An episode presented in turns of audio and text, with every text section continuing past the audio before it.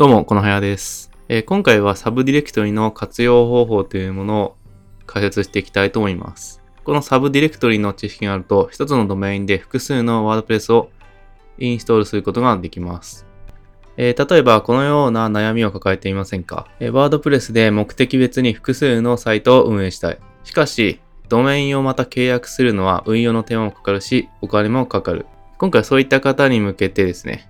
えー、解説していきたいと思います。で多くの Web 初心者の方ですね、まあ、これまで全然 Web に関わってこなかったような、えー、方がですね、えー、一つのドメインに一つのワードプレスをしかですね、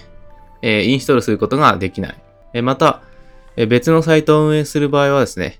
再度ドメインの契約が必要になる。まあ、こういう思い込みをしているわけですね。えしかし、新しい事業ですね。それのためにまた新しいサイトを作成するっていう場合でもない限りですね。一つのドメインから複数のサイトを運営することが可能なんです。まあ、そのためにサブディレクトリの活用方法を覚えていきましょう。まあ、このサブディレクトリの知識を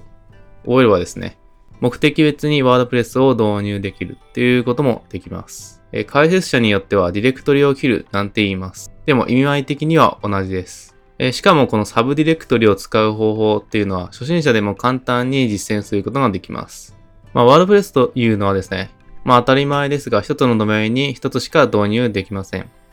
しかし、このサブディレクトリ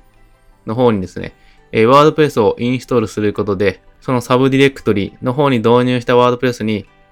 えー、なんか目的別にですね、えー、テーマを設定したりとか、まあ、コンテンツを配置したりとか、そういうことができます。で、このサブディレクトリの仕組みっていうものを、えー、簡単に解説しますと、まあ、その前にですね、えー、サーバーとドメイン、これのまあ、区別というか、役割みたいなものがイメージできてないと分かりにくいかと思うので、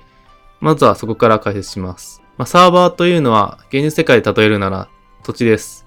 ドメインというのは住所になります。で、ワードプレスなどのウェブサイトっていうのは、建物とか家に当たりますよね。こういったイメージを持ってないと、まあ、サイト運営とかが結構厳しくなったりします。あとはこういうドメイン関連の、まあ、サブディレクトリとかですね。まあ、それが、まあ、イメージしにくくなってしまったりしますので、まあ、ここは最低限押さえておいてください。まあ、サーバーが土地、ドメインが住所、サイトが家。まあ、ですので、サブディレクトリにワードプレスを導入する状態とは、まあ、ドメインという住所の中に、なんかもう一件ですね。まあ、建物を配置するようなイメージですね。しかも目的別にその家を、え、建てるというイメージになります。まあメインのサイトとは切り離してですね、コンテンツがまた管理できる、そういうイメージになります。サブディレクトリの導入例は結構様々です。えー、例えばサンプル .com というドメインにメインサイトが入っているとして、え、サンプル .com スラッシュ LP とか、この場合はランニングページ専用のワードプレスが入っているサブディレクトリになります。え、またはサンプル .com スラッシュブログですね。え、この場合、え、ブログ用の WordPress が入っているサブディレクトリになります。例えばメインサイトが、まあ、完全にブログ機能がついてなかった場合は、このように運営することができます。まあ、他にもサンプル .com スラッシュポドキャスト。これは、えー、ポドキャスト専用の WordPress が入っているサブディレクトリになります。えー、といった感じでサブディレクトリを目的別に分けるといったことができるんです。えー、サンプル .com のドメインのサイトと関連性は一応あるけど、えー、目的に応じて分けたいときに便利です。で、このサブディレクトリの具体的なやり方というのは、まあ、レンタルサーバーでは最近簡単インストールというのが、まあ、主流になってきていますね。まあ、もし、レンタルサーバーでそういうのがない場合は、まあ、乗り換えを検討した方がいいですね。少しマイナーすぎるかもしれないので。で、解説を進めていきますと、その簡単インストールの際にですね、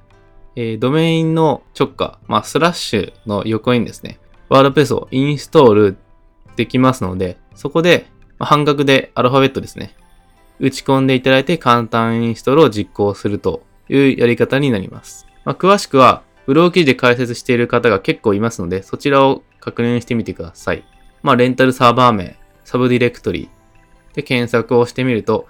結構情報があります。まあ、簡単に言うと、まあ、ドメイン直下、スラッシュの後にですね、まあ、右側に半角英数字で入力するといった形になりますね。まあ、その半角の英数字っていうのは、その関連するようなもの。LP 専用だったら LP とか、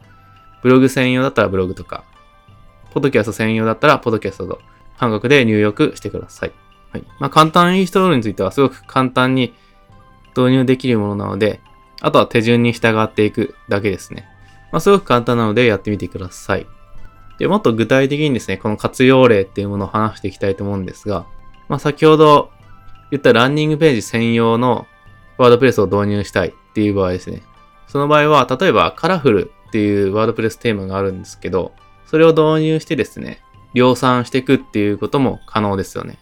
あとは動画視聴ページ用のワードプレスとかですね、まあ、無料オファーとか有料のデジタルコンテンツをして、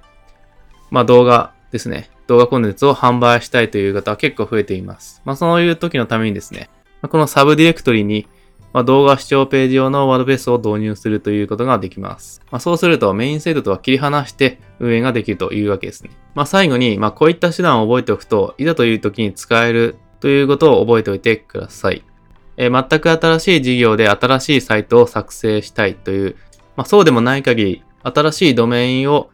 闇雲にですね、取得するというのは、はっきり言って無駄です。ドメインの管理が増えて煩雑になります。ドメインの管理というのは、支払いとか、更新とか、いろいろありますね。